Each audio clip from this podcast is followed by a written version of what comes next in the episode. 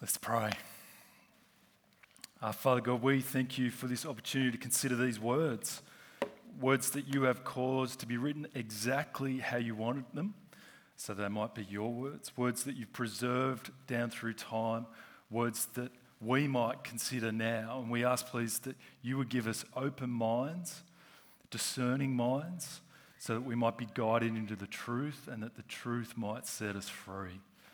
We pray this in your Son's name. Amen.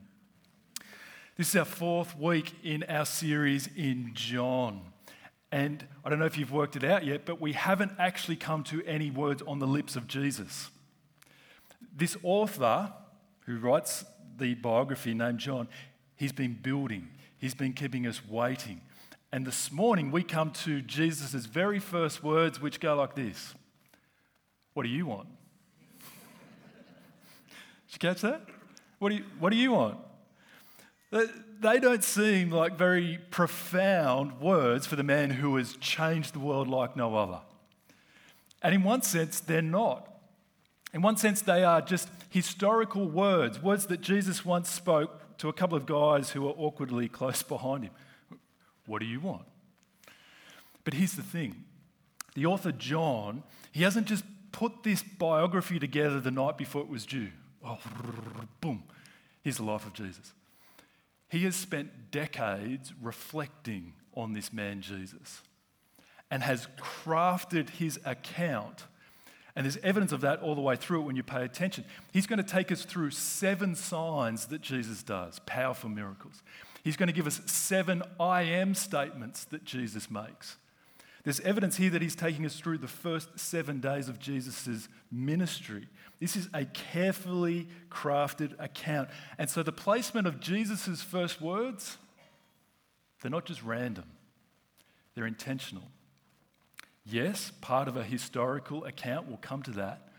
But John uses history to serve a deeper message, one that leaps off the page and actually addresses us, draws us into it.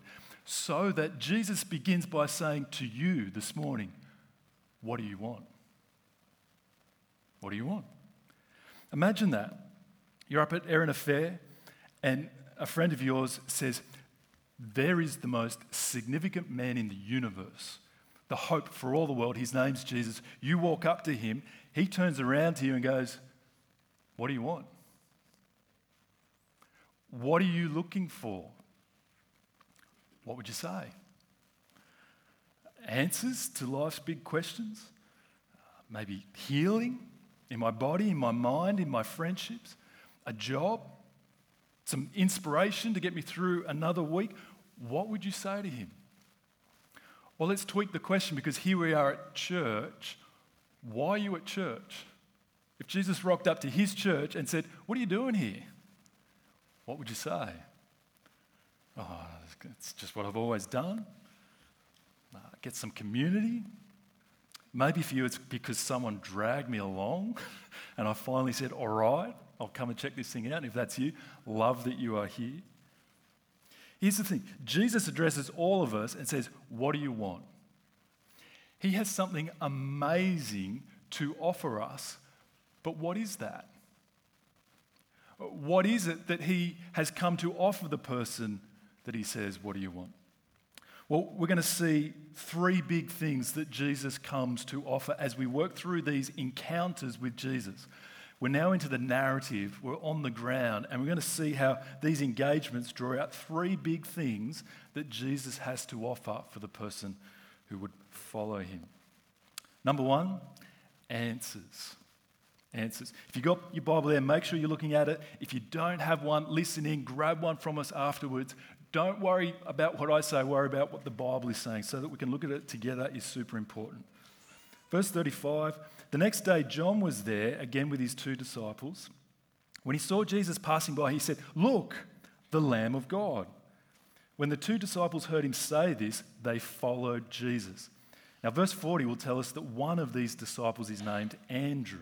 The second one is unnamed. It's quite possible that it's John, the author, writing this. Verse 38, turning around, Jesus saw them following and asked, what do you want? They said, Rabbi, which means teacher, where are you staying?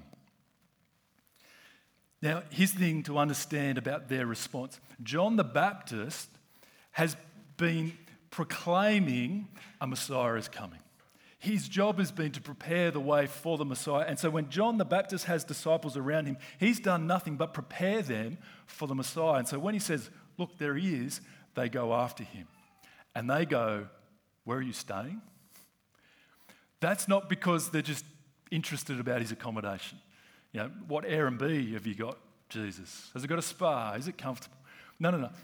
When they respond to Jesus' question, what do you want, with their own question, where are you staying?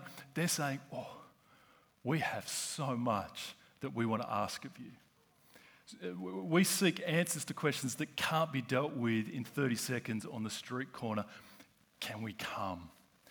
Can we have time with you? Notice their intent. They are seriously seeking something from Jesus. And for that person, Jesus is happy to oblige. Verse 39, come and see, he replied. So they went and saw where he was staying, and they spent the day with him. It was about 4 p.m, suggesting actually that they spend the night with him, maybe stay overnight with him. Come and see, says Jesus, to anyone who would come with questions seriously, with intent, who aren't just after the 30-second soundbite that solves it all so I can go and live my life, but who would come with patience, with time. But what questions are they coming to Jesus with? Well, Andrew's move, presumably the next day, makes it clear that they're questions about Jesus' identity, who he is, what he's come to do. Look at verse 41. The first thing Andrew did was to find his brother Simon and tell him, we have found the Messiah, that is the Christ. So Andrew is sure that he has found answers to his question on the Messiah. Found it in Jesus. Now, a couple of things to notice about the Messiah. First thing, notice that the Messiah is the same as the Christ. John gives us the Jewish term and then the Greek term. He does it 3 times just in this text, and he'll do it as he goes. So wherever you read the word Jesus Christ in your Bible, you could swap out Christ for Messiah, Jesus Messiah, which tells you that this isn't Jesus' surname, as if he's the child of Mary and Joseph Christ. This is a title, Messiah, Christ. All right, but what's that mean? Well, just very briefly, the concept comes from the Old Testament. Now, if you do a word search of the Old Testament for Messiah, you won't find it. Instead, what you need to search for is anointed. This is where the concept comes from. In the Old Testament, particular people were anointed, quite literally with oil, for a specific purpose. So the kings of Israel were literally anointed with oil to be set apart to rule on behalf of God. Priests were anointed to intercede on behalf of God. Prophets are even spoken about as being anointed to speak on behalf of God. And so in the Old Testament, anointed one is a special term that refers to God setting apart someone for significant special work. So there's actually a lot of anointed ones in the Old Testament. And it's out of this term that Messiah comes about. But not just any old anointed one. We have promises of God in the Old Testament that he will send the anointed one, the Messiah, who will come as God's king, as God's prophet, as God's priest. And so by the time we get to the 1st century, the day of Jesus, the day that John's telling us about, there's this heightened anticipation for the Messiah among the Jews, because it's been 400 years since a prophet has spoken. There's been silence in Israel. They don't have the land to themselves. The Romans are ruling on top of them, and so they're wondering, has God rejected us? But there's also hope in the air. No, God promised his anointed one, his Messiah, and they're waiting and looking for him. Andrew spends some time asking his questions of this Jesus and comes away convinced, I found the Messiah, God's promised one, the hope for the world. Here's the first thing we see Jesus offering, answers. Andrew had been looking for answers to the biggest questions of his time, and he had found them in the man who had said, come and see. He'd taken him up on that invitation. He'd given him the time. Now, the questions of our day, the big questions, may not be worded like Andrew's. I want to put it to you, though, that when you dig down to the bottom underneath, they're pretty much the same. Who is God? Where is God? Which God? How would I know this God? What is this God doing in the world? Questions about my life purpose. Is there more to my life than just having a bunch of good times, maybe meeting the right person, settling down, having some kids, doing the renos, enjoying some travel, and then being 6 foot under? Is there purpose to my life? Well, for those who would seek answers to these things, Jesus says, come and see. How? Well, by coming to where he is in the Bible, to where God has brought him to us in these records. How?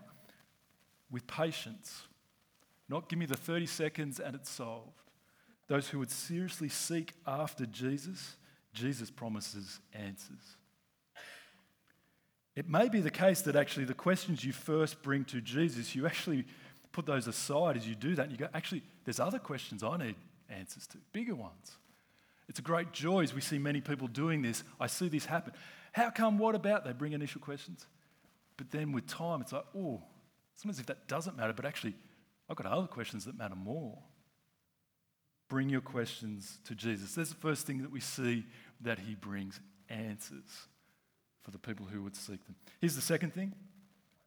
Because these answers that Jesus offers aren't intended to just tick some boxes in our minds, fill out some knowledge. They're intended to transform us deeply.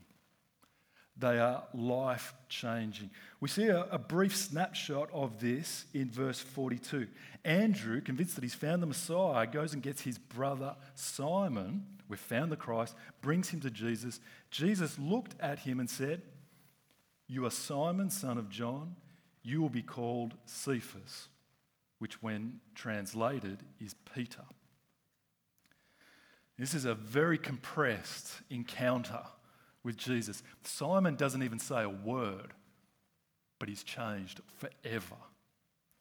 Jesus renames him Cephas, the Jewish name, which translated in Greek, Peter. Both these names mean rock. And the thing about this is, Peter's a common name for us. In our day, it wasn't at this time. And so when Jesus says, you'll be named Rock, he's giving him a new title, a new identity. But there's something profound about this, because he's going, you know what? I'm going to call you Rock Man. You're going to be Rocky from here on. Now, a couple of things that are striking about that is, firstly, who does Jesus think he is? You know, you walk up to someone and he says to you, you are Harry, from now on you will be Hercules. Who do you think you are? This takes on extra significance when you appreciate the Old Testament background, because in the Old Testament, it's God who renames people. God says, Abram, no longer you will be known as Abraham. Sarai, you should be called Sarah. Jacob, I rename you Israel. Who does Jesus think he is? Wow. He thinks he is God on earth. I rename you. Here's the second striking thing about Peter's new name, Rocky. He is anything but Rock Man, isn't he? You read these accounts in the Gospels, and they are honest accounts of these first followers of Jesus. Peter is impetuous, he's impatient, he bumbles and stumbles and puts his foot in it all the time. He's this man of two halves, like he's got great faith in Jesus. Look at me, I'm walking on water. oh no, I'm drowning. He claims Jesus to be the Messiah and then turns around and tells him how he should do his job. He confesses unwavering allegiance to Jesus. I will die with you. And then runs scared from a little servant girl. Peter is anything but rock man. There's a great comfort and challenge for us in this. How does Peter become rock man? Time with Jesus. Because we actually do find that after time, Jesus' death, resurrection, ascension, he does become rock man.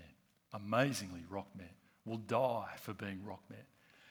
But gee, it took a long time for him to actually become what Jesus made him when he first met him. There's comfort for us in this, because as you, as I, as we come to Jesus, he gives you a new name, a new identity.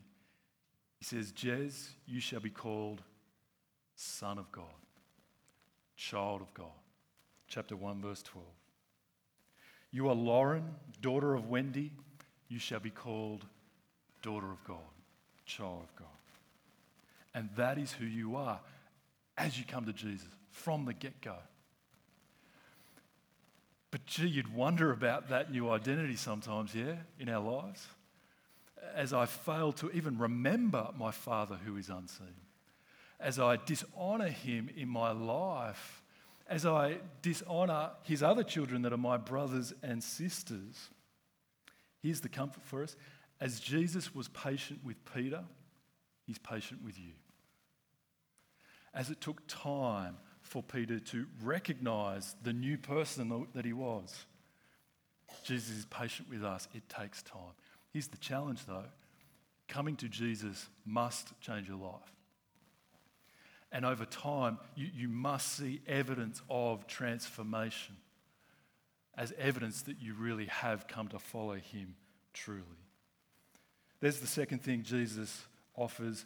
Deep transformation, not behavioural modification, but a new you, a new centre of who you are. Here's the third and final thing that Jesus offers. Yes, we're up to third and final thing. You think, oh, gee, that's gone pretty quick. It's all right. Here's the long one, all right? This one comes from the longest account that we find here with Nathanael. Verse 43, the next day Jesus decided to leave for Galilee. Finding Philip, he said to him, follow me. Verse 45, Philip found Nathanael and told him, we have found the one Moses wrote about in the law, and about whom the prophets also wrote, Jesus of Nazareth, the son of Joseph. So Philip, like Andrew, who has spent time with Jesus, has been convinced that he is who he claims to be, the Messiah, the hope of the universe. He uses the language of the one that the Old Testament had written about in the law and the prophets. Notice here, we'll come back to it, the pattern of when someone who has come and seen who Jesus is, they go and tell who Jesus is. And he goes and gets, not a family member this time, but a mate, Nathanael. And look at Nathanael's response, verse 46. Nazareth? Can anything good come from there? Nathanael's one of those dudes who's not backward in coming forward. He's a straight shooter, tells it how he sees it. And he thinks he knows better than gullible Philip. All right, if Philip is going to go along with this, latest thing to satisfy his needs, not Nathanael. He's a hard thinker, a straight shooter. And he goes, as if the person who has all the answers for our time would come from Nazareth. This is a window into worldly thinking. Worldly thinking. See, imagine this. Rewind to last year. I know we want to try and forget last year, but it's 2020. The pandemic has struck. The world has been brought to its knees by a virus. And imagine in the World Health Organization, who, their central office, some lowly office walker barges into the top dog and says, we found the vaccine. We've got it. It's tried, it's tested, it's effective, it is going to rescue the world. And the top dog goes, fantastic. Which lab? Was it in New York? No. Oh, Paris? No. Oh, wasn't Berlin then? No. None of those labs. A lab in Australia. Actually, a lab in a place called Kangy Angy on the Central Coast. Anyone here from Kangy Angy? No, it's a safe bet, right? Do you even know where Kangy Angy is? Who doesn't? Yeah, some honest people. You know it's on the Central Coast, but you don't even know where it is. It's this tiny little pocket, you know, where you get onto the freeway to Rimba there? Kind of just, there's Kangy Angy. Census tells us about 300 people call Kangy Angy home. Now, here's the thing, right? Nothing against Kangy Angy. It's a beautiful place. But who cares? Who's heard of it? 300 people is actually about the same size that Nazareth was at the time of this writing. The point is, our world ranks the significance of people and places according to size and prestige. Nathanael is skeptical that God would bring the most significant person in history out of the most insignificant place. But it's the way of human arrogance. Have you lost your keys? Are you a key loser? I've never been a key loser, and I must admit I've looked down my nose on people who lose their keys. I'm like, get it together, just keep it in your pocket or your something. Last few months, I've become a key loser. Oh, it's because I've changed the bunch and it's just messing me up. And so anyway, where do you look for your lost keys? In all the places that you're sure they could be, where do your lost keys usually turn up? In the place you were sure it couldn't be, right? And usually a place that my wife said, have you looked there? No, it couldn't be there. Here's the thing with human arrogance. Nathanael seems to have decided what God would and wouldn't do. But God doesn't march to the drum of the world's way of thinking. God operates in an upside down, inside out kind of way.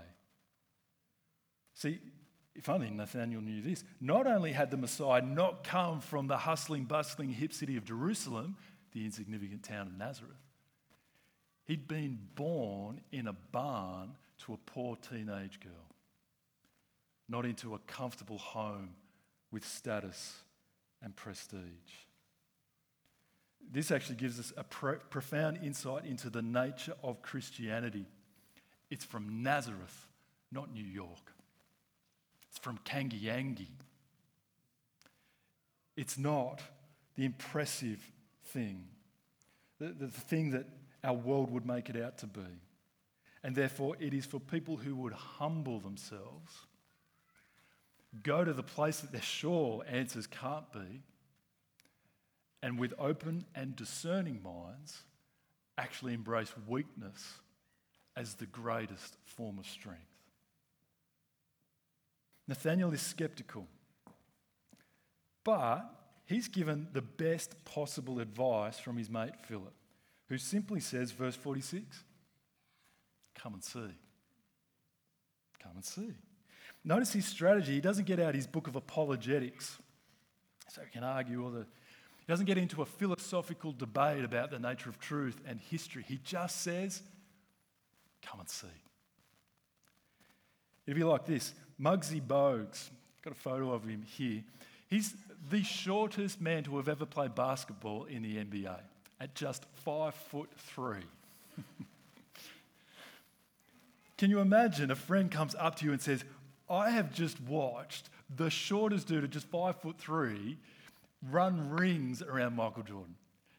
You'd be like, get out. Yeah, right. What's the best thing that your friend can do? Come and have a look. Come and see. That's Philip's strategy, having come to see the Messiah of the universe. And to Nathanael's credit, he is open-minded enough to give this Jesus of Nazareth a chance. And his life is never the same. It's transformed. Verse 47. When Jesus saw Nathanael approaching, he said of him, "He truly is an Israelite in whom there is no deceit." "How do you know me?" Nathanael asked. Notice he doesn't say, "You don't know me. Who do you think you are, presuming that you do?" Clearly, Jesus has hit the nail on the head in terms of the character of Nathanael, so that he goes, "How do you know me?"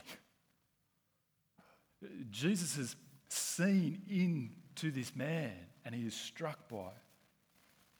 Jesus answered, "I saw you while you were still under the fig tree before Philip called you." Then Nathanael declared, "Rabbi, you are the Son of God. You are the King of Israel." Wow, what a flip from skeptic to worshipper. Not only can Jesus see into Nathanael's character, having never met him, he can see what Nathanael gets up to, his business. Now, we don't know what Nathanael's doing under the fig tree or what that symbolises, but we know that it was a private enough experience that Jesus should have no idea about it. And so when faced with Jesus, who sees into his heart and into his movements, Nathanael is struck that he is before no mere man and declares him to be the Son of God. Now, I reckon Jesus' response suggests that though Nathanael has said something that's true, it actually may be a bit premature. You know, verse 50, Jesus said, "You believe because I told you I saw you under the fig tree? You will see greater things than that." It's as if Jesus goes, "Nathanael, you ain't seen nothing yet." Baby. Like, I seriously think Jesus actually got a smile on his face as he says this to Nathanael, the disciple. You're impressed by that? You are too easily impressed. Just you wait. And then verse 51, the last verse in the chapter, this climax of this account, Jesus adds, "Very truly I tell you, you will see heaven open and the angels of God ascending and descending on the Son of Man." Now, if you're new to these things, wherever you see the Son of Man, Jesus is using that as a way of referring to himself. Jesus says, "Heaven will open, you'll see the angels of God ascending and descending on me." This is actually Jesus' big mic drop moment. Boom. This is the big exclamation mark to this account. But, as usual, it kind of needs some unpacking to see the significance of that. And, as usual, as we're reading the New Testament, particularly John, the Old Testament is key to it. We read, do you remember Genesis 28? Sung read that for us. In the Old Testament, long time before Jesus, is an account of Jacob.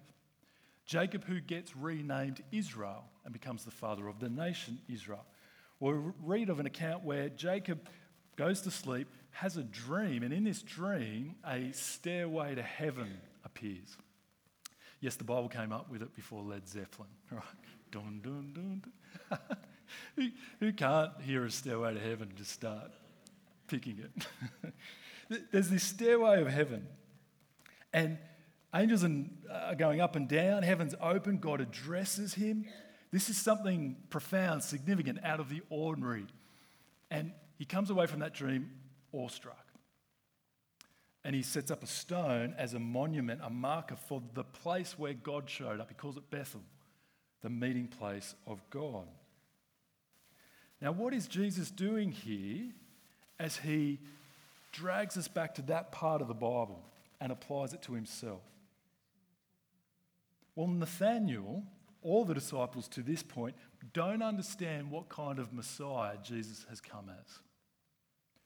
They probably expect him to jump on a big, white, powerful horse and charge into Jerusalem to bring down Caesar, to restore Israel to the land, to put a king back on the throne, and for Israel to be in its former glory. But it's as if Jesus says, that would be like putting a Band-Aid on the chest of someone who has heart failure. A military Messiah? He wouldn't win forgiveness for those whose hearts are darkened by sin. Throwing off Caesar, that's no use for those who have thrown off the rule of God in their lives and stand under his judgment. A prosperous Israel, that means nothing for those who live and suffer under the judgment of death. No. That is not the Messiah Jesus has come as. Jesus has come to punch a hole through the slab that divides heaven and earth, that divides a holy God from sinners, from me and you. Jesus says, forget the ladder of Jacob, I'm it. I'm the one who has come to bring a divide, to bring a bridge between the divide of heaven and earth. And in Jacob's dream, as he was in awe after the dream, Jesus says to his disciples and to us, his readers, just you wait. You are going to see heaven torn open. You are going to see God show up. You are going to see a way to God, to heaven. Now, when do these people see it? Well, we don't have to wait long. The very next chapter, which we'll come to next week, Jesus begins one of his 7 signs, powerful miracles, to, we're told, display his glory. So just keep reading. You're going to start seeing this man who has come to open heaven to us. But the most awesome work that Nathanael, that his disciples, that we can witness, well, he hints at that in chapter 3, verse 13. Flick over there with me. We'll come to this in a few weeks' time. Jesus is speaking, and again he's using the Son of Man language to refer to himself. Chapter 3, verse 13. He says, no one has ever gone into heaven except the one who came from heaven, the Son of Man. Notice that. He's talking about traffic between heaven and earth. No one has ever done that except me, Jesus. Just as Moses lifted up the snake in the wilderness, so the Son of Man must be lifted up. As Jesus uses that language, he refers to nails being driven through his hands and feet to a wooden cross as he is lifted up to be executed. So that, verse 15, everyone who believes may have eternal life in him. As the great Messiah, the only one who has honoured God, who has never thrown his rule off, goes to die a death in the place of sinners, of you and me. That God's judgment might be poured out on him. That by looking to him as a substitute, I might be spared.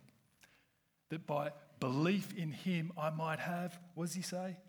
Eternal life. Here's the third and biggest thing that Jesus comes to offer.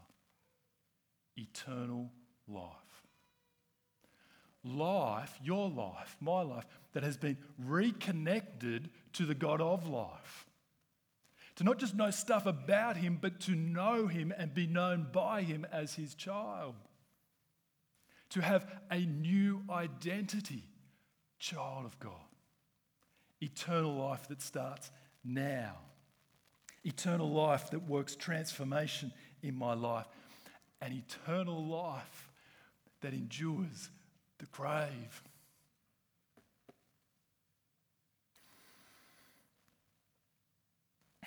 I'm sorry.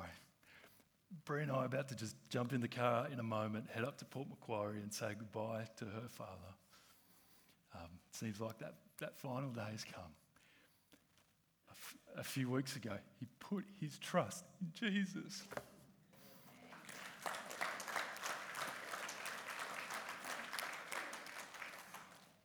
We're not playing games here. Betty has gone. Yvonne, the family are grieving. We're not playing games here. But Jesus comes that he might be lifted up so that anyone who believes in him will not die. Do you want to be reconnected to the God of life? Do you want to live beyond the grave which is coming for you? Well, when Jesus says, what do you want? You say, eternal life. Do you want to be transformed from the inside out? Jesus says, come, let me make you a new man, a new woman. Do you want answers that connect you to truth about reality? Jesus says, come and see. And for some of you, that's exactly what you're here doing. We love that you are here to do it. Can I urge you to be patient, to have intent, to come to Jesus, give him time to show you who he truly is. And to the rest of us, don't miss the pattern that's on show here.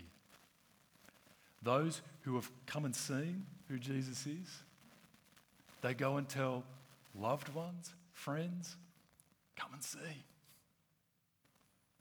We share about the things we care about. Just rock up to work on a Monday morning, if you still do that in an office place.